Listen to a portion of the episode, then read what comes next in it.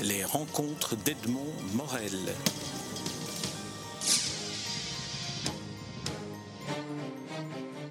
Philippe Cinquini, nous nous rencontrons dans euh, votre galerie, galerie d'art à, à, Shanghai. Alors, vous êtes français, vous êtes corse aussi. Euh, j'aimerais que vous... aussi. Ah, ah, ah, oui, non, enfin, voilà, ah, oui, oui, non, je oui, Alors, j'aimerais que vous nous disiez tout d'abord comment, comment a démarré votre aventure chinoise?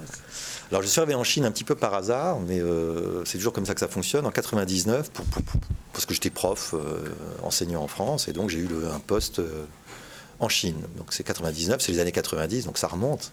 La Chine est encore un pays relativement inconnu dans, sa, dans son développement par rapport à ce qu'on voit du développement actuel. Et parce que c'était pas du tout la Chine, j'étais attiré par l'Europe orientale et centrale, notamment la Roumanie.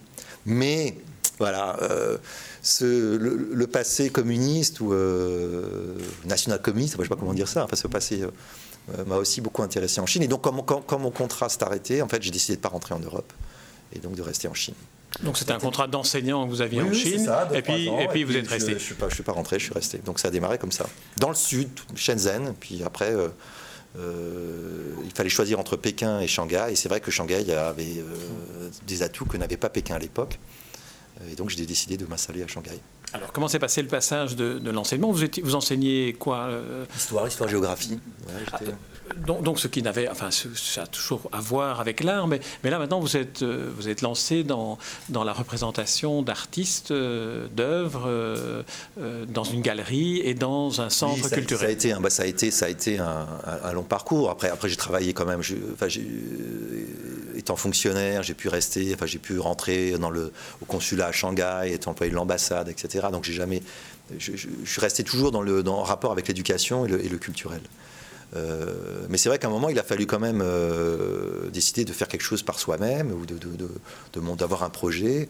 Et par goût, au fond, euh, ben je, trouvais que l'art, c'était, une, passerelle intéressante, notamment l'art moderne, c'est-à-dire pas l'art contemporain, mais l'art moderne, hein, était une passerelle intéressante, possible entre la, Chine et la France. Euh, voilà, donc c'est comme ça que ça a démarré, les tableaux, euh, les gravures. L'art moderne, peut-être vous pourriez préciser Oui, mais quelle, est l'époque Début 20e, voilà, fin, fin, fin, fin 19e, début, début 20e. Alors, dans une des expositions où nous nous trouvons, on, aperçoit qu'il y a eu des liens entre, entre des artistes chinois et des professeurs et des maîtres euh, français, notamment. Oui, alors c'est le sujet qu'on appelle les maîtres des maîtres, c'est-à-dire au fond, c'est cette relation tout à fait incroyable, extraordinaire au début du 20e siècle mais qui a duré assez longtemps, entre les artistes chinois, dits modernes, donc les grands modernes chinois, euh, comme Subéron, Li Fongbian, Panuliang, etc., et la France. Tous sont venus en France, les plus grands, hein, sont venus en France, euh, à Lyon, euh, à Dijon, euh, mais évidemment surtout à Paris, et notamment à l'école des beaux-arts de Paris, qui était l'école des beaux-arts la plus prestigieuse au monde euh, à l'époque. Alors on dit euh, c'est à Lamento ancien, l'école des beaux-arts c'est fini depuis Ingres, oui. Non, non, mais en tout cas pour les étrangers, dans les années 10, 20 et 30, jusqu'aux années 40, enfin, l'école des beaux-arts, euh, Paris, reste encore le centre, du monde des arts et notamment son école des beaux-arts. Alors, si vous deviez nous, nous raconter comment se passait euh, le voyage de l'artiste chinois qui vient à Paris, qui fait le voyage à Paris, comme on faisait avant le oh, voyage à Rome ça a, été, ça a été compliqué parce qu'au départ, tout ça se passe après la Première Guerre mondiale, immédiatement dans les années 18-19. Donc, les, euh, bon, il y, a des précurseurs, mais disons globalement, ce mouvement euh, vraiment devient important en 18-19. Donc, ils prennent les bateaux des messageries, mais qui sont encore euh, avec les croix, les croix rouges, les, lits des blessés. Enfin, tous ces bateaux-là avaient été utilisés pour la guerre de 14. Donc, et puis, ils arrivent à Paris. Enfin, c'est un voyage qui dure un mois. Ils passent par le, canal de Suez et puis ils arrivent souvent, le plus souvent à Marseille. Et puis ça va remonter en train à Paris. Et la première chose qu'ils arrivent à Paris, quand ils débarquent, Hein, c'est s'installer dans un petit hôtel miteux du quartier latin et c'est d'aller éviter les musées. Donc ils, filent au Louvre tout de suite, au, Luxembourg. Mais, tout mais c'est l'ambiance d'après-guerre là aussi. C'est pas l'ambiance euh, années 20, années folles. Enfin, vous cette espèce d'image un peu euh, euh, joyeuse. Non, non, c'est l'ambiance un peu euh, de commémoration et de, la France est victorieuse, mais quand même pleure, ses morts. Et donc Subéron voit voit petit à petit, euh, enfin les autres aussi voient euh, ce Paris qui commence à renaître avec les pièces qui reviennent d'ailleurs dans les musées. Enfin, donc, euh, enfin voilà, c est, c est, non, ce sont des aventures, évidemment, ils sont tous très jeunes, enfin ils ont, ils ont 20 ans ou 25 ans, et ils traversent le monde pour aller, pour aller en France. Et alors en Chine, comment avait-il eu connaissance de ce qui se passait en France. Ça se passait comment? Parce qu'aujourd'hui, on a Internet, on va sur son iPad et sur Internet. C'est la faute des jésuites encore. c'est la faute des jésuites encore. Non, non, non, non, mais bon. Racontez-nous. Non, non, non. Parce qu'évidemment, il y a, c'est toute l'arrivée de l'histoire de, enfin, la, la, peinture de techniques à l'huile ou de techniques qui ne sont pas des, des techniques traditionnelles chinoises, mais mais évidemment, Shanghai, là aussi, occupe une, place principale, notamment à cause de la présence des jésuites et d'ateliers de peinture. Euh, alors évidemment, euh, peu importe le style de peinture qui est pratiqué par les jésuites, mais disons que ça favorise énormément, euh, à travers aussi l'université Aurore, enfin il y a tout un, une, petit à petit une imprégnation, une connaissance des, techniques et de la, de la peinture occidentale, dans la concession française notamment, ou dans le quartier des jésuites. Euh, Sujaroué.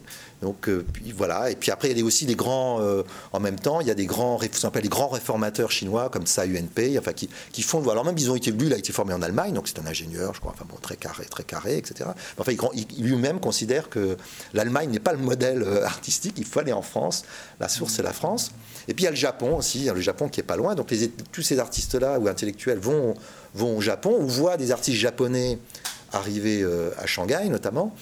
Et parce que les Japonais ont été en, France et en Europe 20 ans avant, avant, avant eux. Et donc ça aussi, les Chinois s'en rendent compte. Et pour, euh, pour rattraper le temps, bah, il, faut, il faut aller très vite au Japon, puis après très vite, euh, très vite à Paris. Alors avant de, avant de venir aux artistes que vous exposez, peut-être un mot sur le mouvement inverse. Est-ce que des Français sont venus en Chine pour voir ce que faisaient les artistes chinois? Eh ben, je crois assez peu. Alors, en tout cas, c'est un sujet méconnu. On, parle de, on a beaucoup étudié l'orientalisme, Hein, c'est quand même un sujet mais qui, bon, qui est aussi, euh, depuis les années 60, 70, 80, on a, des gens beaucoup travaillé sur le, mouvement des artistes euh, européens, euh, notamment français, vers, le Proche-Orient, le Moyen-Orient. Mais disons que sur la, question de l'extrême-orient, de l'extrême-orientalisme, il y a beaucoup de choses encore, je crois, qui, restent à écrire et à découvrir.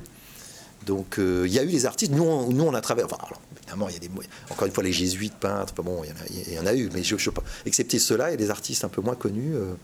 Qui vont, euh, qui vont renouveler à la fois le regard sur la Chine. Donc là, je parle par exemple de Borgé, Auguste Borgé, qui est un ami de Balzac et qui arrive en Chine, enfin, au, bord de la Chine, parce qu'à l'époque, on ne pouvait pas rentrer, qui, arrive juste avant la, première guerre de l'opium.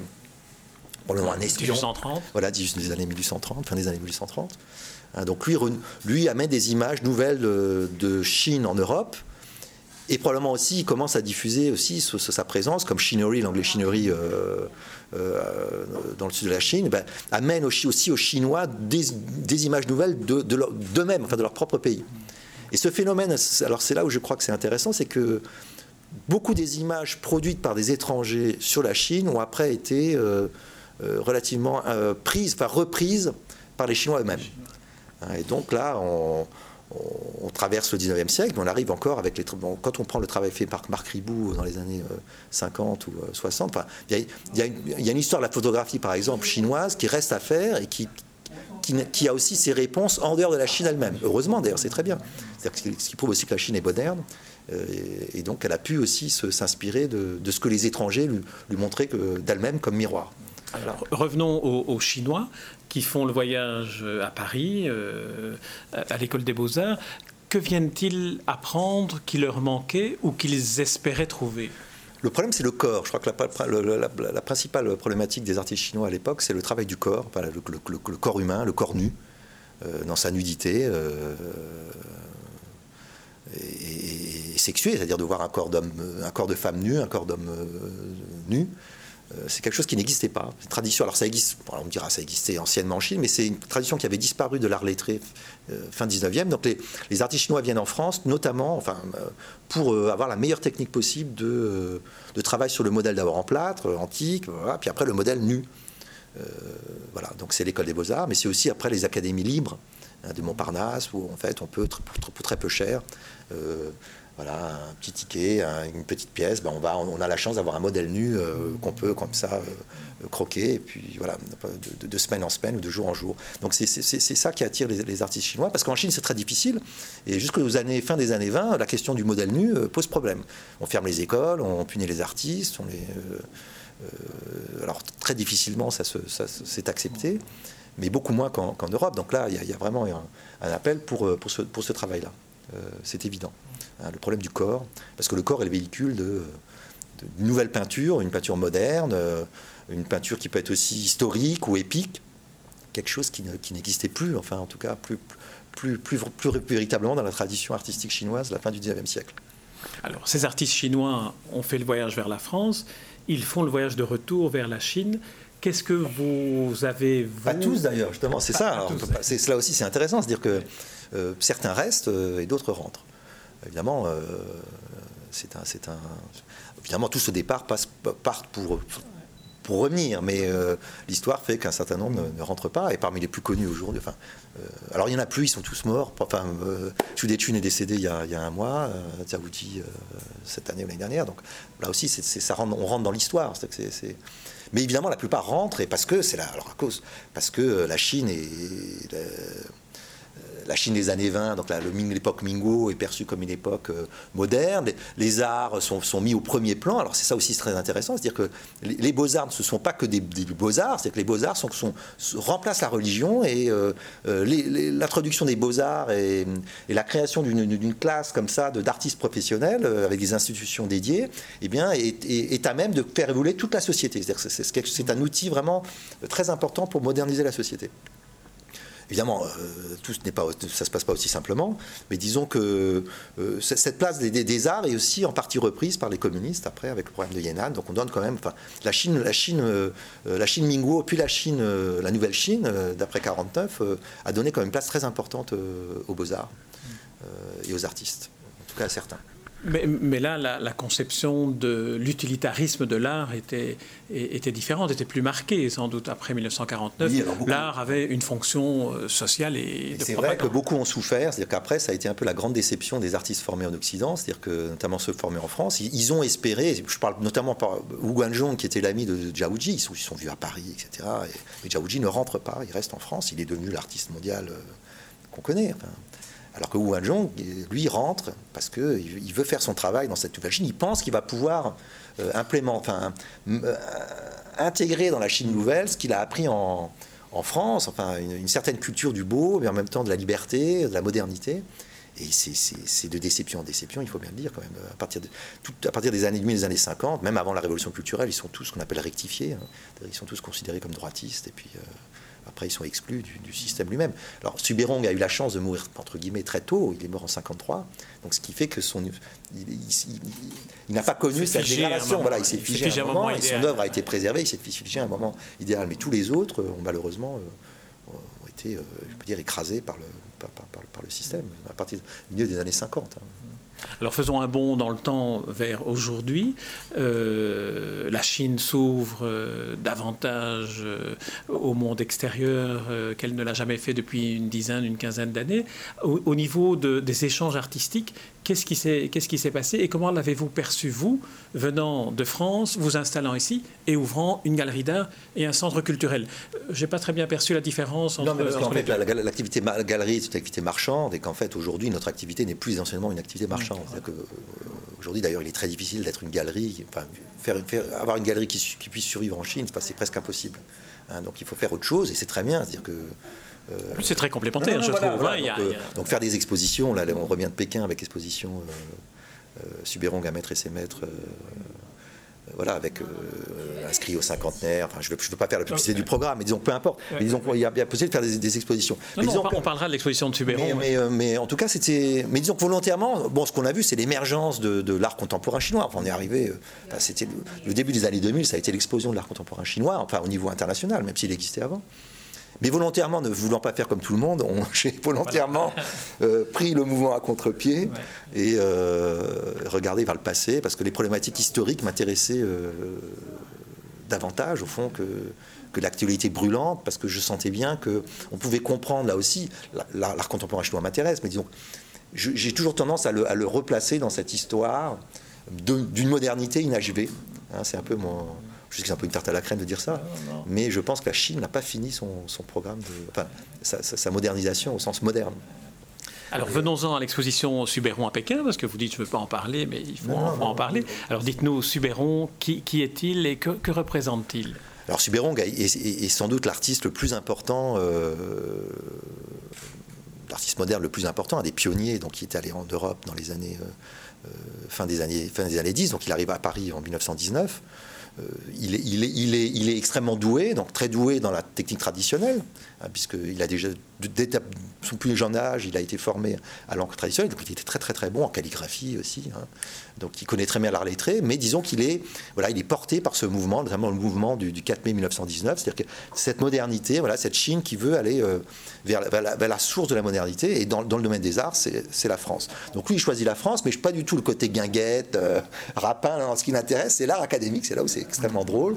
Donc il va pas voir les Picasso ou les euh, euh, ou, euh, ou, les surréalistes ou les, ou les Dada. Non, non, ce qui lui, ce qui l'intéresse, c'est l'art académique. Donc il, va, il veut aller à la source de la, du grand art, ce qu'on appelle le grand art.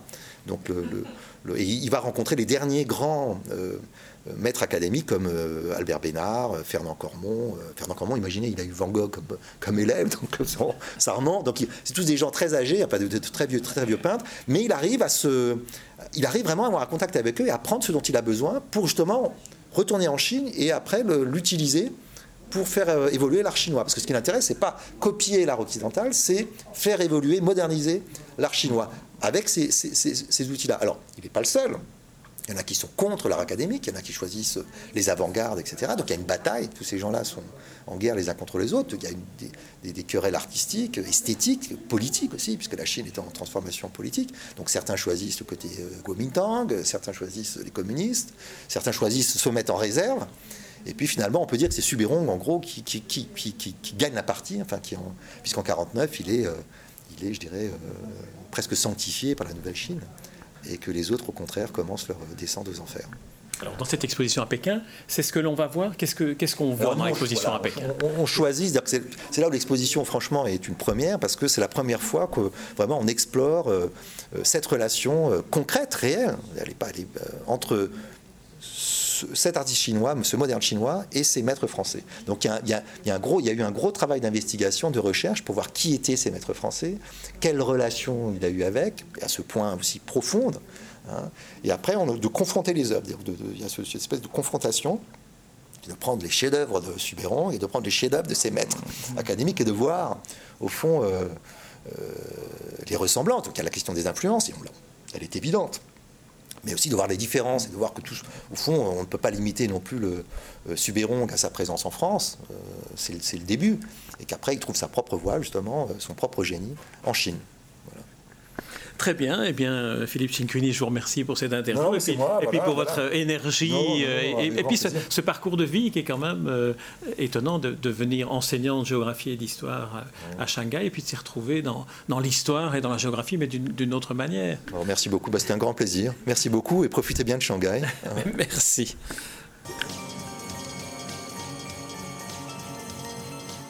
Les rencontres d'Edmond Morel.